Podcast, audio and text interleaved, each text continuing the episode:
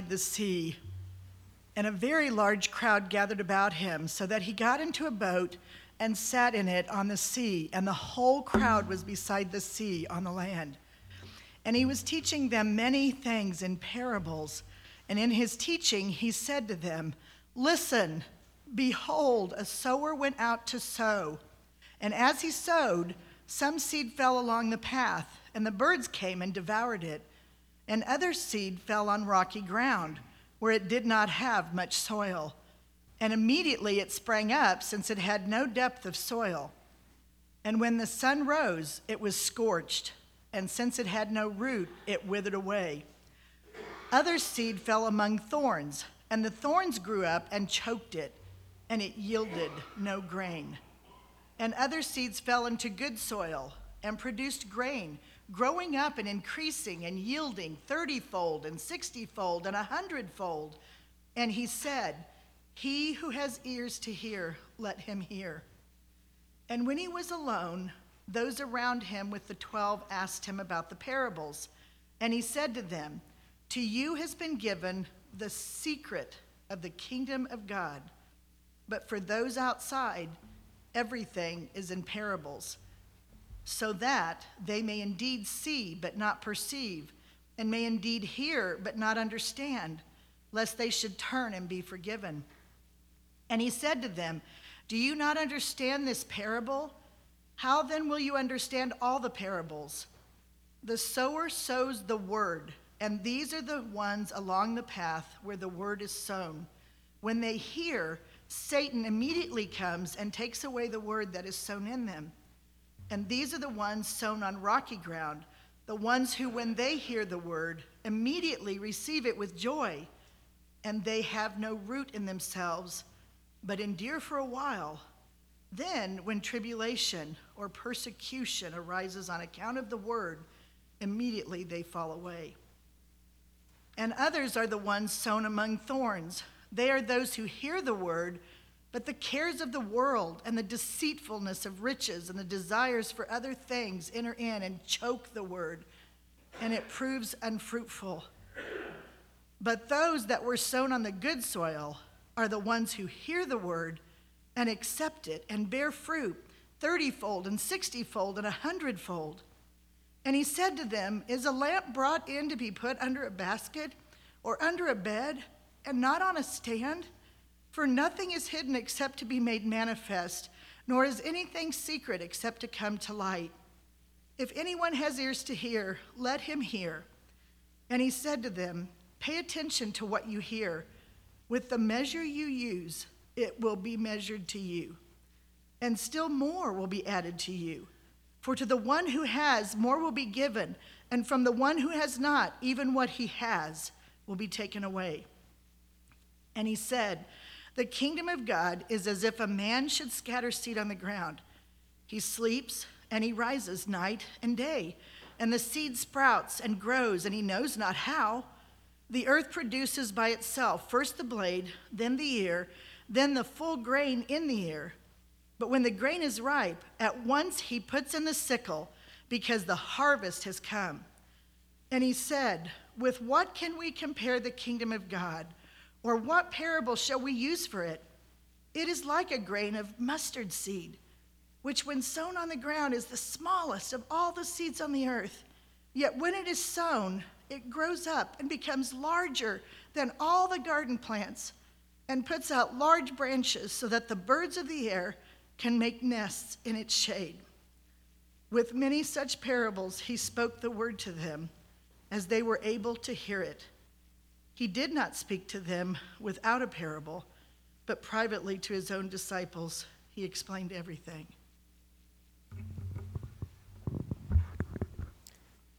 Thank you, Judy.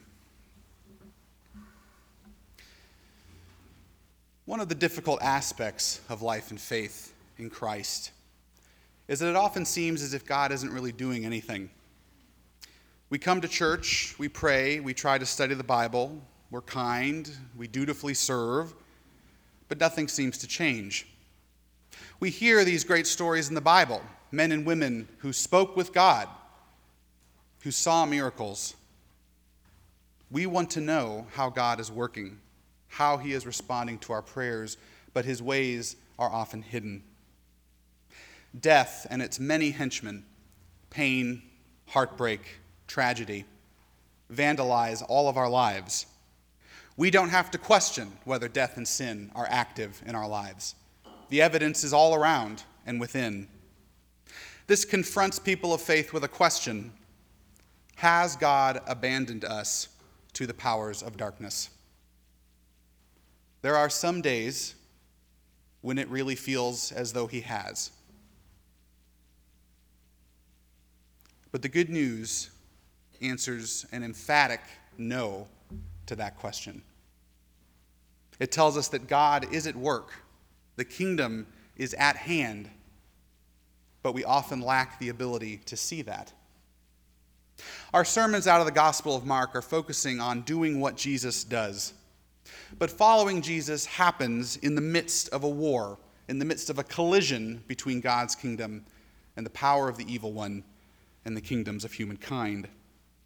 Death and its henchmen stalked Jesus as well. He was hunted from the day he was born. While he traveled and taught, faced opposition, saw his friends die, watched his people buckling under the heavy loads of the Roman Empire, Jesus maintained his faith. How?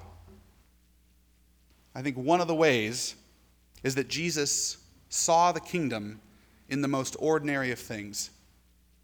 The man could look at a burning lamp or a farmer scattering seeds or a woman kneading dough and find the kingdom of God in that.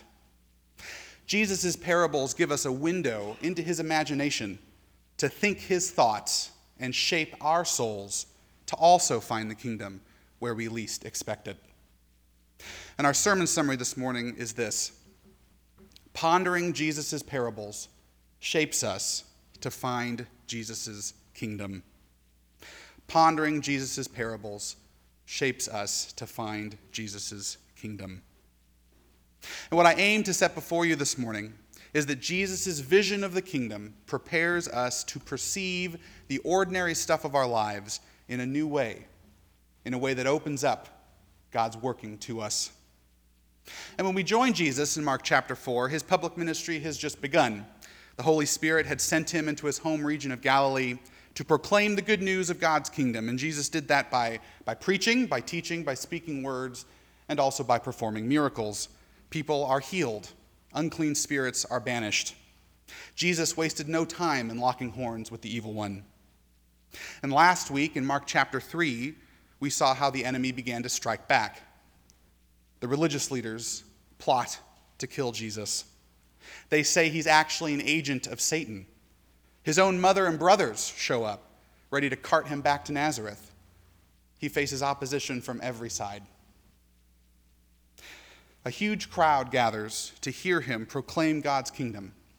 But rather than some kind of a political speech or a plan to take over Jerusalem, Jesus tells these short, puzzling stories that we call parables farmers, lamps, crops growing, generous measuring cups, mustard plants. They have no idea what he's talking about. So the disciples ask him to explain. And Jesus says in verse 11, To you has been given the secret of the kingdom of God. But for those outside, everything is in parables, so that they may indeed see, but not perceive, and may indeed hear, but not understand, lest they should turn and be forgiven. That's one of those verses that doesn't often come up in Sunday school. What is he talking about? Doesn't Jesus want everyone to come to know and understand the truth? And I think we need to take a few steps back and remind ourselves of what Jesus meant when he said the kingdom of God. And we've been talking about that over the few weeks, and we've already seen it come up in Mark. I think that will help us understand why he used parables in his teaching, which will then help us hopefully understand these parables themselves and what he's trying to tell us about the kingdom. And that will hopefully enable us to get a better look at the kingdom in our own lives. when Jesus' first audience, 2,000 years ago, these you know, Israelites, most of them poor, when they heard him say, Kingdom of God, they did not think, oh, good, we'll go to heaven when we die. that was completely not in their minds. They thought, time's up for Rome, the Jewish leaders complicit with them. Time's up for every power that steals and scorches and chokes Israel. They heard kingdom and thought of Joshua and David, conquest and bloodshed. And following that script, Mark 2 should have seen Jesus marching at the head of an army, facing down Caesar's legions on the foothills of Jerusalem, towns like Bethany and Bethlehem burning before them. But Jesus wasn't bringing another kingdom like Rome, or even really another kingdom like David's or Solomon's. Here's what conquest looks like according to Jesus in Mark chapter 1, verses 32 and following. That evening at sundown, they brought to him all who were sick or oppressed by demons, and the whole city was gathered together at the door. And he healed many who were sick with various diseases and cast out many demons. And he would not permit the demons to speak because they knew who he was. That's Jesus' style of conquest and warfare. And the kingdom of God is wherever and whenever God's will is done on earth as it is in heaven. And another way to say that is that God's kingdom is wherever Jesus is present in power and in faithfulness. The kingdom is the time and place where God's will is done. That's not true of all times and places yet because the universe is in revolt to God's rule. But he wants to set the world upright, to correct the wrongs that have for too long gone unpunished. But that involves a collision between his kingdom, his rule, and the powers of evil. The good news of the kingdom of God isn't good news for everybody. King Herod, the Roman governor Pontius Pilate, the Pharisees disputing with Jesus in the synagogue, no one with a vested interest in how things are now wants God to change things up. What Jesus was doing was fraught with danger and peril. So there are at least three reasons why Jesus spoke in parables. The first is, again, because it was quite dangerous, and so he spoke in parables so that the authorities wouldn't have a reason to immediately kill him. And the parables functioned sort of like a code language.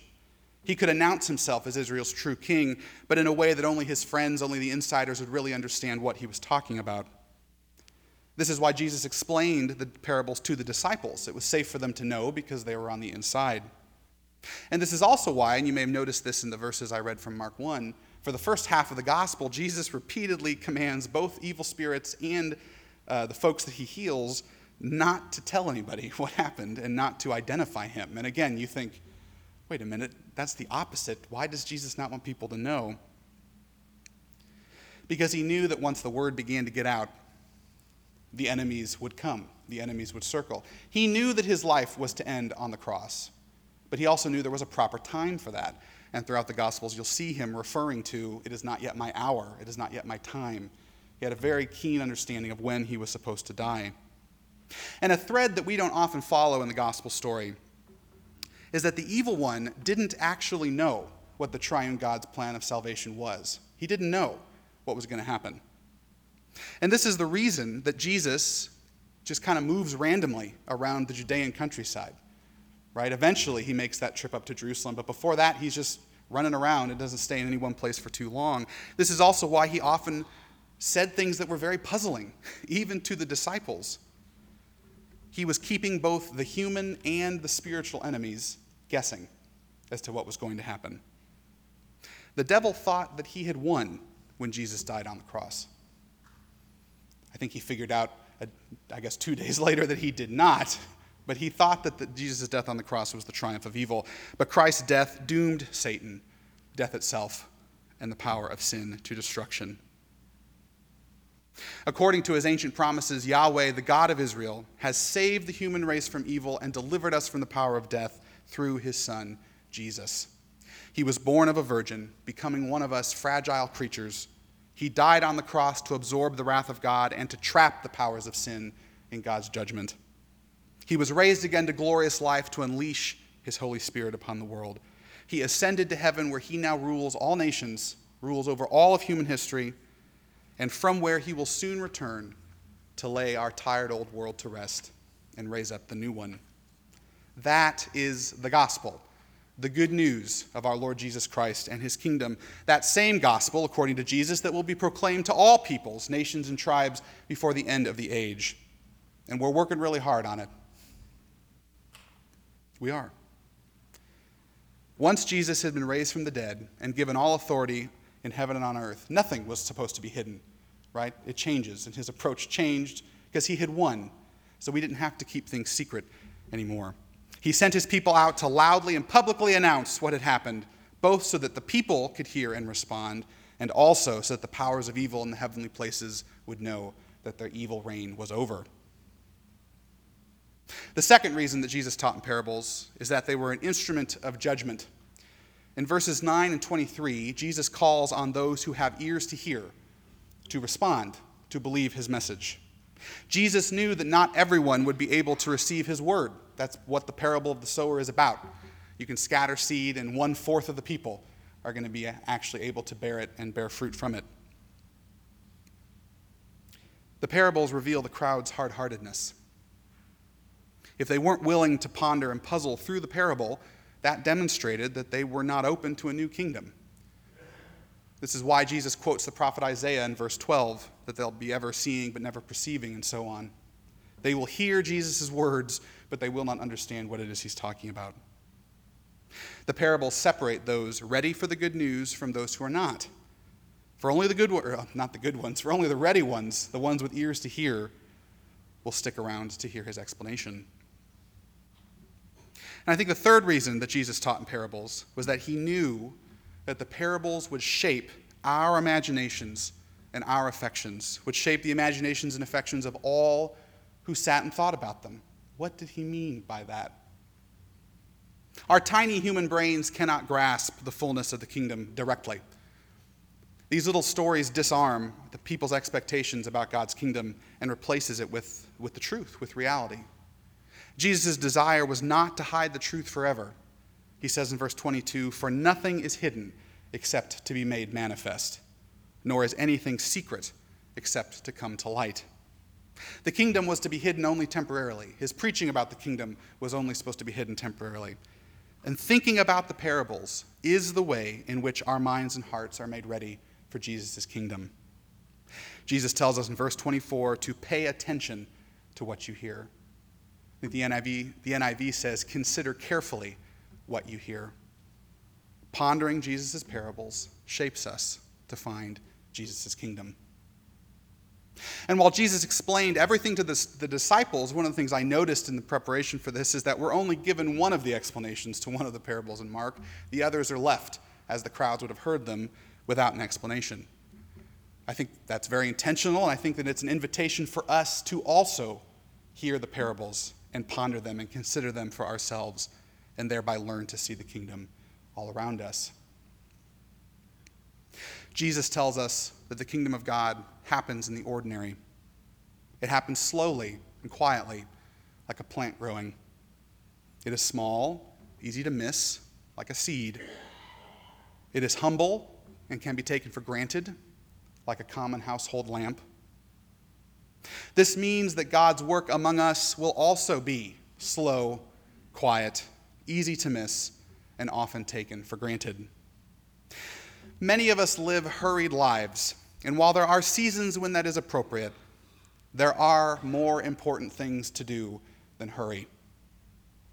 These parables were not just downloaded into Jesus' brain, they were the fruit of the careful attention that he paid to the people and the world around him. We will not see the kingdom if we're not watching for it, if we're not paying attention to what's happening in our lives. And to what shall we compare the kingdom of God, Calvary? Behold, the kingdom of God is like a potluck. For while each separately cannot feed a multitude, when brought together, many dishes fill many stomachs. The kingdom of God is like a faithful caregiver, cleaning and tending to a loved one, though long unable to respond with thanks. Behold, the kingdom of God is like friendship with children, for while their bodies are weak, their spirits are mighty. The kingdom of God is like encouraging a friend, for the world is filled with demonic noise, but a kind word calms the hurricane. How can we learn to find the kingdom in the everyday? Well, really, you have to figure that out for yourself as you ponder the parables for yourself but I will make a few suggestions. Firstly, don't follow Jesus by keeping things secret. There are times when we need to hold our peace, when we need to keep a secret because of different obligations that are upon us. But Jesus says in verse 22 again, nothing is hidden except to be made manifest, nor is anything secret except to come to light. Trust the Lord and trust his people enough to tell one another when you're struggling, when death and its henchmen are bearing down upon you. The kingdom is found when we are open and vulnerable with one another and before the throne of the Lord.